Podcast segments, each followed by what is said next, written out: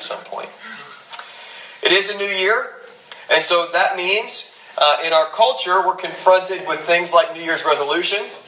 Uh, in the church, we also feel as if we needed to need to address this, and, and this year is no different. We're going to be talking about the new year.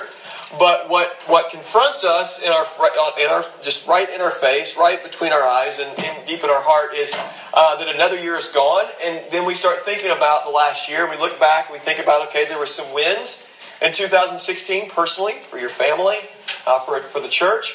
And there were some, some painful things. Every year is kind of, you know, filled with a journal of both things that we can celebrate and things that are, are quite painful. Um, and, and, we really don't get out of any year without those two things. Almost everybody, even if it's been the worst year of, of your life, you can look back and say, you know what, there were some really joyful moments. There were some really happy moments in this last year, uh, even though it may have been a painful year for you. But we know as we go forward, the next year, uh, we have plans, we have hopes.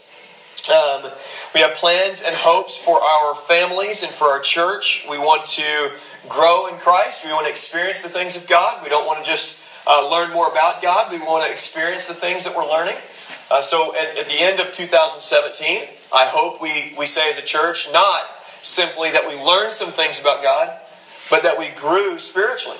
And we can say, here are the areas that God grew me this last year where I used to sin in this way, and God is beginning to pull me out of that sin and open my eyes to another sin that He's now working on. And I used to not be able to experience Christ in this way, and I used to not understand who Christ is and what He has done for me in this way. And now I'm experiencing what it means to feel no condemnation. I'm experiencing what it means to get through the holidays and not just feel lingering guilt, but feel that I can just be free to enjoy.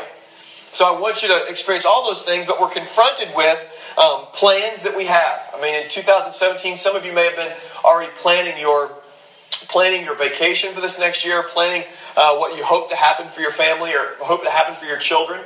Um, you're planning whatever it may be. You're just you're planning. You have desires for this next year that you want to happen. So I have a long list of things that I want to happen. I want to be in our home by January 31st. Probably not going to happen, but I want to be in our house by January 31st. Um, I want certain things for my family. So I want Jordan and I to grow spiritually together this year. I want us to actually be intentional about asking each other, hey, what's God doing in your heart right now, in this moment? Rather than it being two or three weeks and realizing, oh gosh, I forgot, I haven't asked her how things are going spiritually in the last like three weeks. So I want to be better at that this year. I want us as a family to grow. I want Ransom as he goes from two years old to three years old. I'm praying that he's more spiritually aware this year. So I'm asking the Holy Spirit to begin to work things, just deep convictions in him. So I want him, I want, I want to see tears flowing freely this year over sin that he's committing. So when he tells Gigi and Papa, my grandma and grandpa, or my parents, when he tells them, I don't love you anymore, I just love daddy and mommy because he doesn't want to go to bed. Okay? Um, I want him to experience conviction over those things. That it's it's not okay just to say the meanest thing you can possibly say to your grand. And that's kids are like that for some reason. They're just they're they're just like and they're the sweetest thing ever as well. It's just this weird combination of emotions that you see with your kids. You're like, oh my gosh, that's cute. Thank you for telling me that you hate me, but I love you still. So I have deep, deep desires for him. I want him to become a Christian at an early age. So this year I'm, I'm praying that he just starts to see some some things in his life that, okay, I, I'm feeling conviction. Not just guilt, but conviction. For our church, um, I'm really hopeful that we experience conversion growth this year. I want to see conversion growth. I want to see college student meet, meet Jesus. And I want to see them get connected here. I want to see them be baptized. I want to see people, as I mentioned earlier, uh, just, just before during the announcements, I want to see people who are um, who've been around churches in Southern Illinois for a while and unfortunately, their experience, whether it's due to their sin or not, um, has been difficult. And they they felt like, man, I just I, am just I'm just kind of done. And I want them to experience home here.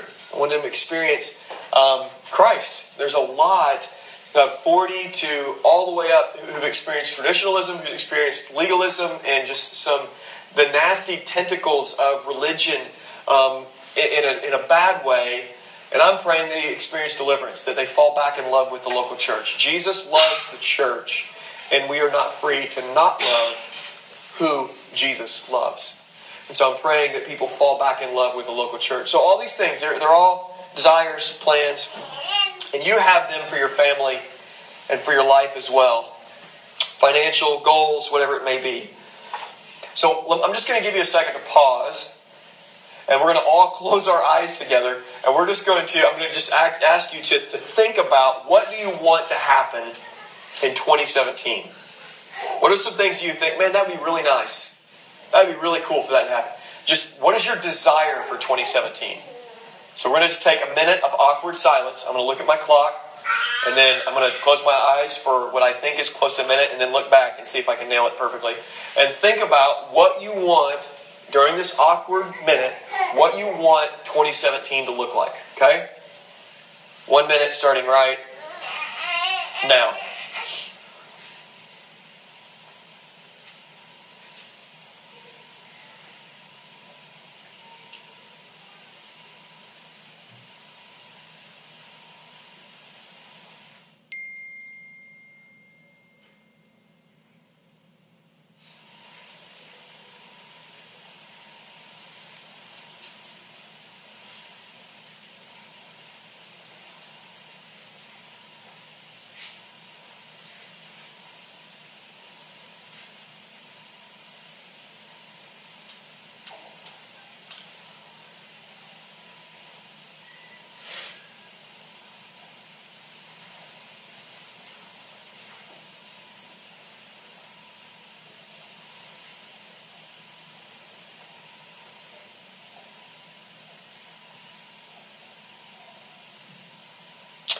Heads up, seven up.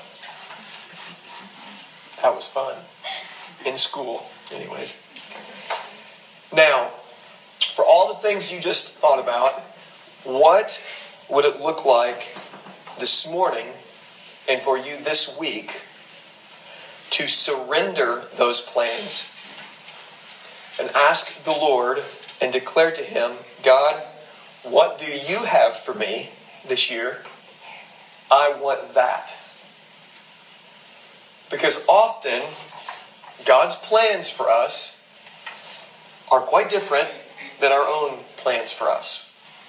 what does it look like? All those things that you want to happen this year. Just say, God, I want to put all those things on the table. And just say, God, I want what you have for me this year. I want it. Grow me. If I don't get these things, if we don't do these things that I want to happen this year, if I don't get to experience these things that I would love to experience this year, if my year looks totally different than what I expect it to look like, God, I'm surrendering that and saying, I want what you have for me. Now, let's pray, and we're going to look at Genesis chapter 8. God, I thank you for your word. I thank you for what we're going to look at today in Genesis 8. I need your help. God, I pray for the children and the students that are in this room. You have purposes for them this year. And I ask for the kids that are in this room that don't know you. Jesus, you would look at them and say, let the kids come to me. Jesus, you you are not, there wasn't a, an age limit for, for you to say, okay, come hang out with me. Jesus, you had an amazing way, amazing way of laughing and playing. And I just pray that you would work powerfully in the lives of our children this year. We want to see them become our brothers and sisters, not just our kids. And so I just pray you'd work in them. God, I ask that you would unleash them in their schools, in their peer groups. God, unleash them to be missionaries there, to tell them about you, Jesus. And for us in this room, as we look at the flood, as we look at Noah and his family, and the patience that, was required, uh, the surrender that was required from them, God, that this would have bearing in our lives, and this would set, our, set, set the trajectory of our hearts on pace for the rest of this year, whatever you would have for us. Just ask that you would help, and I trust that you will. In Jesus' name, amen. So I love this. Title of the sermon is New World, New Year. We get to the place in Genesis that's perfect for New, Year, New Year's Day. And it's uh, when the floodwaters were subsiding, and the inhabitants of the ark for about 370 days were able to come out, and God commissions them to something new. It's a new world. And so for us, uh, we're looking at what God said for Noah and his family, and we're kind of flipping that onto our lives as we look into Genesis 8 and 9. And we're going to say, God, well, okay, what are, what are some of these things that apply to us? And so, first, we're going to look at waiting on the Lord. The second thing we're going to look at this morning is surrendering to the Lord. And the third thing we're going to look at is how faithful God is. So, waiting, surrender, and a faithful God. First, waiting. Look at verses 1 through 12 of chapter 8. Now, remember, 370 days, they didn't have Dramamine on an ark that didn't have propulsion and didn't have directional capabilities that we know of, floating in the water. I mean, imagine how much you would be throwing up. I can't even ride in the back of a van without throwing up or getting nauseous. I mean, 370 days with family and animals. Talk about wanting to pull your hair out, right? I mean, not just your own family, like brothers, sisters, you know, all that sort of stuff. I mean, it would be, you know, wonderful, but probably some fist fights and poop slinging and stuff like that going on. But um, Genesis 8, we're going to first look at 1 through 12. We're going to read the whole thing. Here we go. But God remembered Noah and the beast and all the livestock that were in the ark. God made the wind blow over the earth, and the waters subside, and the fountains of the deep and the windows of the heavens were closed. The rain from the heavens were restrained. The waters receded from the earth continually. At the end of 150 days, the waters had abated, and in the seventh month, on the 17th day of the month, and side note, notice how specific these days and dates are. In historical literature, what separates myth and fiction from historical accuracy are things like this. Historical fiction and mythology, there aren't accurate date keeping and time keeping like this. And three times in this passage, we get specific dates. Pretty interesting. The ark came to rest from the face of the ground, but the dove, dove found no place to, for her to set her foot, and she returned to the ark, and the waters were still on the face of the whole earth. So he put out his hand, took her, and brought her into the ark with him. He waited another seven days, and again he sent forth a dove out of the ark, and the dove came back to him. And in the evening, and behold, in her mouth was a freshly plucked olive leaf. So Noah knew that the waters had subsided on the earth. And he waited another seven days, and sent forth the dove, and she had not returned to him any more. In the six hundredth and first year, in the first month, first day of the month, the waters were dried from the face of the earth. And Noah removed the coverings of the ark, and looked, and behold, the face of the ground was dry. In the seventh month, on the twenty seventh day of the month, the earth had dried out. Then God said to Noah, We're just going to read all the way through 19. Go out from the ark, you and your wife, and your sons, and your sons and wives with you. Bring out with you every living thing that is with you of all flesh birds, animals, every creeping thing that creeps on the earth. They swarm, that they may swarm on the earth, be fruitful and multiply on the earth. So Noah went out, and his sons, and his wife, and his sons with them, wives with them. Every beast, every creeping thing, every bird, everything that moves on the earth went out by families from the ark. Waiting is point one. You see, two times nearing the end of the time that Noah and his family lived on the ark, he had to, the words were actually used waiting. And three times he had to do it because three different times, three different weeks. Verse 10 specifically, it says he waited. And then verse 12 specifically, it said he waited.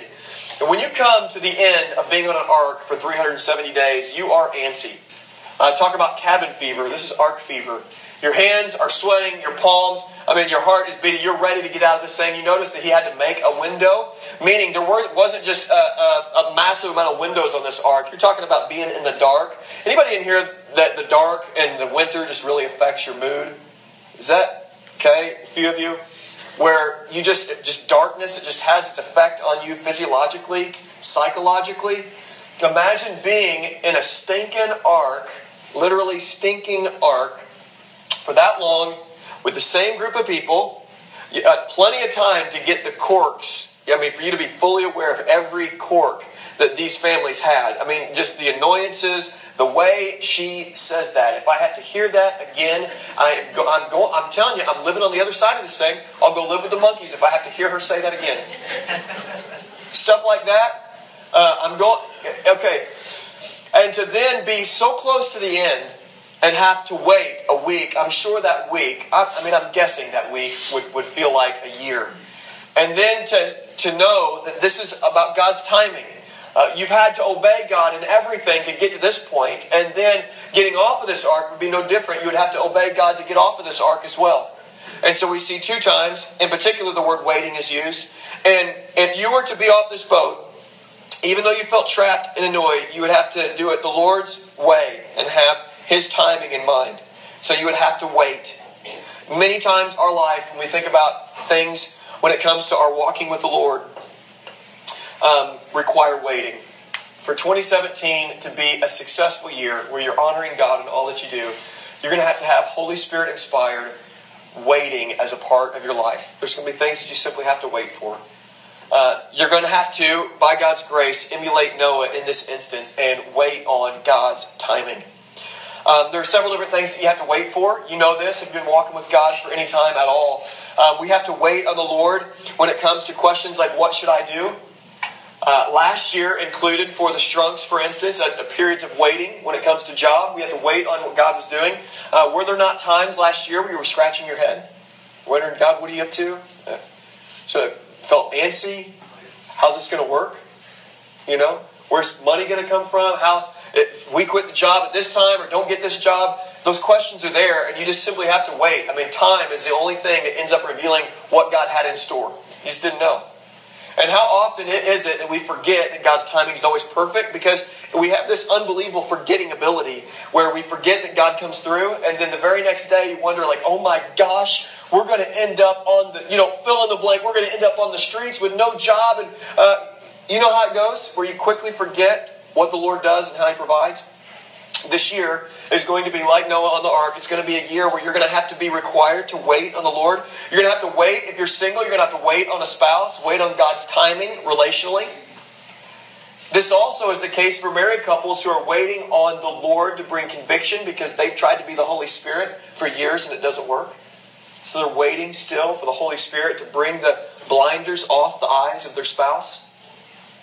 Okay, there are things that I cannot see about myself um, that even if it may not annoy Jordan yet, it doesn't contribute to the health of my family because of my blind spot. Uh, it, can, it, it, actually works to the opposite. And so I'm asking the Lord this year to, to show me these blind spots, waiting on the Lord. And maybe that's the case for you. You've been praying on a spot, you've been praying for your spouse. You're just waiting, God, show them what they need to see that I see, but I can't for some reason break through. Uh, we wait on a child, wait for a child, and we wait on wait to, to get pregnant. Uh, ladies, uh, if you've been there before and you've waited at any particular time at all, it can be quite stressful. It can be emotionally uh, draining. Uh, you wait for the conversion of your children.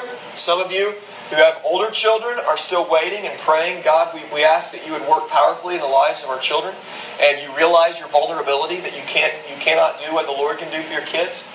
So all you do is you just lay it out there and just, God, you're just going to have to do something. I'm going to keep loving them. I'm going to keep pointing them to you. But in the end, I, I cannot get into their heart in the way that you can. Maybe it's not just your kids, you're thinking about your parents, your grandparents, um, friends, neighbors, whoever it is, just, just waiting. And this year, just like every year, I think we can grow in our ability to, to wait and trust the Lord. Wait for a child. When we suffer, we wait for relief. Um, if you've suffered, even though suffering by definition is a gift from the Lord, it's not arbitrary. It's not uh, Satan induced in the way that, that many would claim it is, even though Satan is at work to bring you suffering. Um, God makes sure that your suffering is not arbitrary, it's not purposeless, it's for a reason. But still, yet, you want relief. Uh, suffering is difficult, it's hard. Um, so there's all these different categories of things that we may have to wait for this year. And, and, what I want you to see about Noah and his family, that during the waiting, what's clear, even though it isn't clearly articulated in this narrative, what's clear is that there was work, work to be done on this boat. There was work to be done to care for what God had called them to care for. And although they couldn't determine the timing in which they would walk out of that ark, they could, by God's grace, be faithful to what God had called them to do now. And in that boat, what felt like monotony, what felt like this dark, dreary activity with no purpose, had immense purpose, and they just didn't see it at that time. So they had to walk, walk about that ark day in and day out, holding that wall and feeding that dog, take or feeding that animal, feeding that whatever it was, scooping out the feces, which I wouldn't have wanted to volunteer for.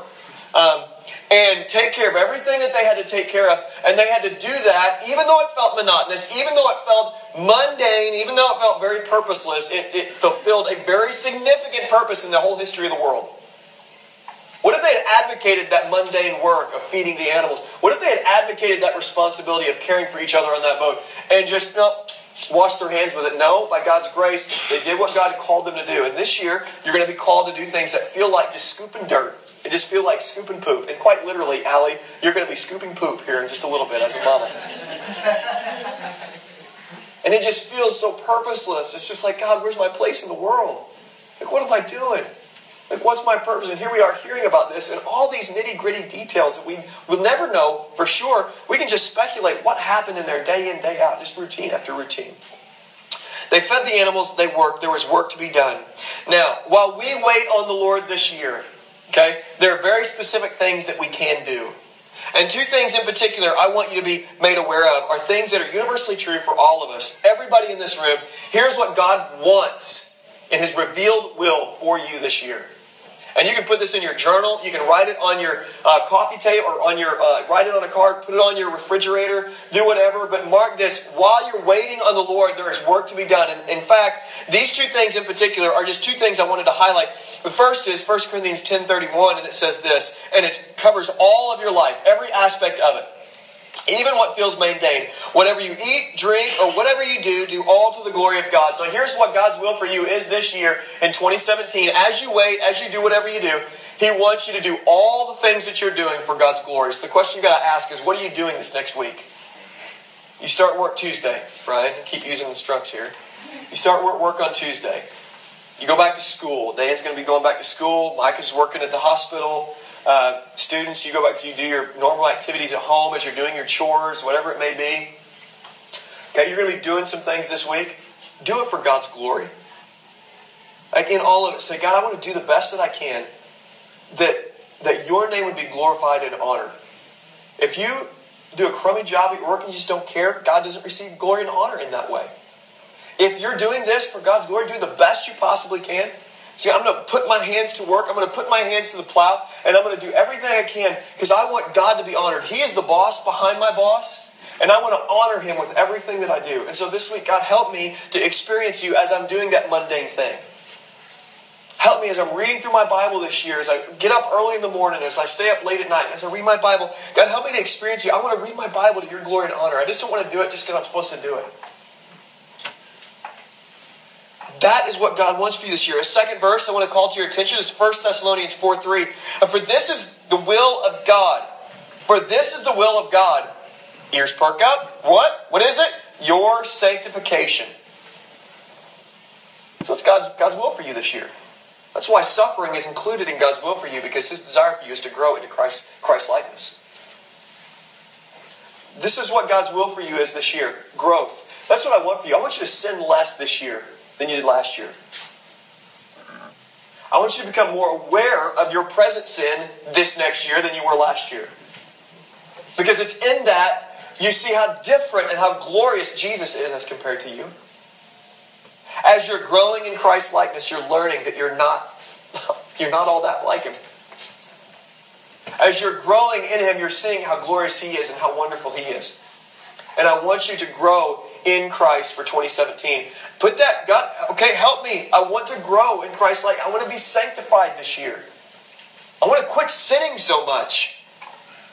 I want to grow in godliness. So as we wait on the things that we are waiting for, these are things that we can do. As we wait, God is forging our character. It's just it just happens. As we're waiting, as we're doing what God has called us to do this week in the mundane, God is forging your character. And this year, He's going to continue to forge your character. That's one, waiting. Two is surrender. And it's included in verses 1 through 12. And it's including in the word waiting as I see it as a subcategory of it. Each time the bird came back, the message that came to Noah was not yet. Not yet. And the appropriate response from Noah wasn't, no, this is the right time. We're going to do it now. We're pushing the doors open, the door that you closed, God. We're going to push it open and we're going to go out now. They'd come to rest on mountains of Ararat. He could have said, nope, uh-uh. But the message that he, were, that he heard back was not yet. And there are things for you that are going to come where you're praying, you're praying, you're praying, and God's going to say, not yet, not yet, not yet, and it's going to require you to surrender to Him and His purposes. And each year, this is kind of the case where we get stripped of our sovereignty and we realize that God has purposes that are bigger than my purposes because I've never been to a year yet that went exactly the way I wanted it to go. And I don't know if you have. Tim and Maria Bueller, did you ever think you'd be in Southern Illinois? right? What, it wasn't on your list of purposes for the last seven or eight years? No. But you're here. John and Angel, you ever have on your list of purposes for 2016 house burned down? No, not at all. That promise wasn't arbitrary. Promise that has purposes with it that may still be unseen. But That pain was not purposeless. Promise. And this year, I want you to discover that. I want you to experience what God had for you in that, even though it was deep, deep loss. Surrender is something that I have been personally thinking about what happens when your will doesn't line up with God's will? What happens when your will is clear but God's will seems to be unclear? What does waiting on the Lord do in your heart as you're waiting and as you're surrendering? What does it do? These are questions that can be answered, I think, for you this year. To, to surrender and say, God, not my will, but your will be done, as Christ did in the garden, it requires supernatural faith.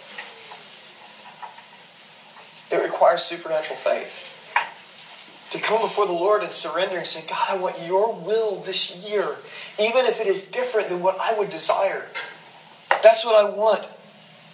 And so I'm praying and asking in the same way that Noah had to surrender his purposes of wanting to get off that stinking boat. Say, another week, another week, another week, another week. That we too learn to surrender well. Included in God's good plan for you Things like financial provision, which He will do. I've experienced this last year over and over again. If I was a prosperity preacher, there are things in my life that I would be able to give as case studies and say, look, this is what God will do if you just rub the prayer belly the right way. Then out pop miracles. You know? God has provided um, for us, and uh, He's going to provide for you this year. And you're going to have a lot of laughter this year. But God's good plan and purpose for you also includes painful things. It's a part of His plan. And that's how it ensures that it is not arbitrary. So, included in this year, expect it to come, is suffering for your good. This is the unpopular part of, of the scriptures and the truth of the scriptures all other sorts of suffering without understanding that God brings these things intentionally to our way out of his loving care makes all suffering arbitrarily arbitrary and Satan induced and completely purposeless purposeless. But verses like this show us that no, nothing that comes our way is purposeless this year. Nothing.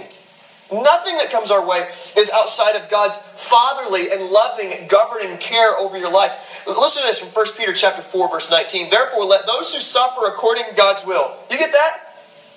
Therefore, let those who suffer according to God's will do what? Entrust their souls to a faithful Creator while doing good. So, He is a faithful Creator, although He has willed suffering. Yes. And there may be things this year that you don't have on your list that qualifies as suffering, sickness, pain, whatever it may be. And Satan is intention, he is intending to take you out, and he's got his plan, he's wanting to take you out to make you run from the faith. And this year, do good. Entrusting your soul to a faithful Creator. Entrust your soul to a faithful Creator while doing good. Trusting that it isn't arbitrary. This, God, this is God's purpose. So surrender to the Lord this, this, this year. What does it look like to trust the will of God and the purposes of God in this next year in your life? Third thing comes out of, and it's God is faithful, a faithful God, a covenant giving and a covenant keeping God. Faithful God out of verses uh, 20 all the way through verse uh, chapter 9, verse 17. And I'm not going to read it all just for the sake of time. But I want you to see a covenant is introduced with Noah from verses 20 all the way down through chapter 9, verse 17. First, I want you to see that peace with God requires a sacrifice. Verse 20 to 21, it requires a sacrifice. Then Noah built an altar to the Lord took some of the every clean animal and some of every clean bird and offered burnt, burnt offerings to the altar. And the Lord smelled the pleasing aroma. And the Lord said in his heart, I will never again curse the ground because of man. For the intention of man's heart is evil from his youth. But this sacrifice became a pleasing aroma to the Lord. So, one, peace with God requires sacrifice. And friends, we have that sacrifice. Every single sacrifice we look to, every single redemptive act that we see in the scriptures, every single blood atonement, it all points us to, it should take the attention of our mind and our heart to the cross of Christ. What it was all pointing to. And friends, we have this pleasing aroma that has gone up to the nostrils of the Heavenly Father, and He has smelled the sacrifice of His only Son, His perfect Son. And by that sacrifice, we have peace with God this year. That's why I wanted to open up with, with at Romans chapter 8. I want you to experience God's peace. You have peace with God. And we need to hear that over and over again. We're forgiven. Everybody else out there they, who doesn't know God, they don't have peace with God. They lay their head on the pillow at night, and if they start contemplating the things of God, spiritual truth, the state of themselves before God, they don't have peace. They may think they do, but they don't. We have peace with God. We can put our head on the pillow and thank Him for what He has done for us. God is pleased because of what Christ has done. It's wonderful.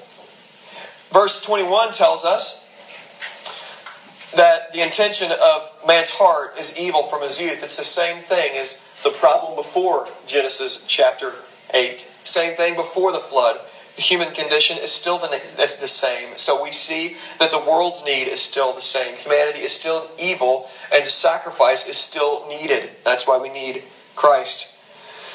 All Old Testament sacrifices, to restate, were pointers to the true sacrifice. When we see the sacrifice and atonement, we should think about Jesus. So when we think about what just happened in Genesis chapter 8, verse 20, Noah built an altar, the Lord took some to the Lord and took some of every clean animal, every bird, burnt offerings to the altar, and it was created a pleasing aroma to the Lord.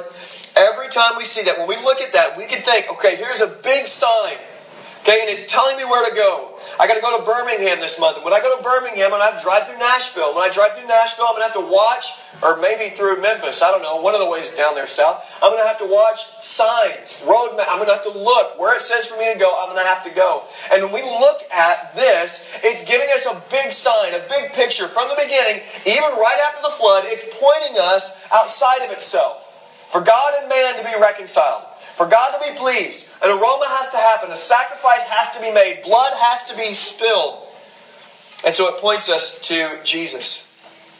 Verse 8 through 11 shows us that God makes a covenant with people. Never again would God's wrath be displayed in that way. And in fact, since we've never experienced a global flood, we see that God is faithful in that. He has promised and He will be uh, faithful to His promise.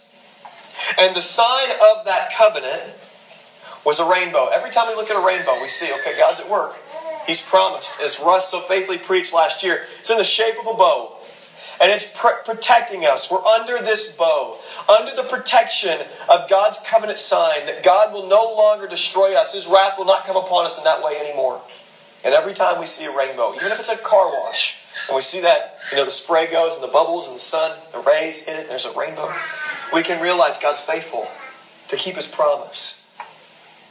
And then to, to give a word on covenants. Every covenant in the Old Testament, as Ephesians chapter, I think, 4 says, it's a covenant of promise. Every single one. There's this great eternal promise or eternal covenant that happened between God Himself before the world began where God the Father gave to God the Son a people, and God the Spirit covenanted together to come and bring this people into the family and bring these people into those whom Christ died for, bring them into the fold. And this covenant was there. And then we see in the scriptures God making covenants with people. And we see it in the garden, a covenant of works. We see it later in Genesis chapter 12, but we see it here where God makes a covenant with, with Noah and his family and the earth.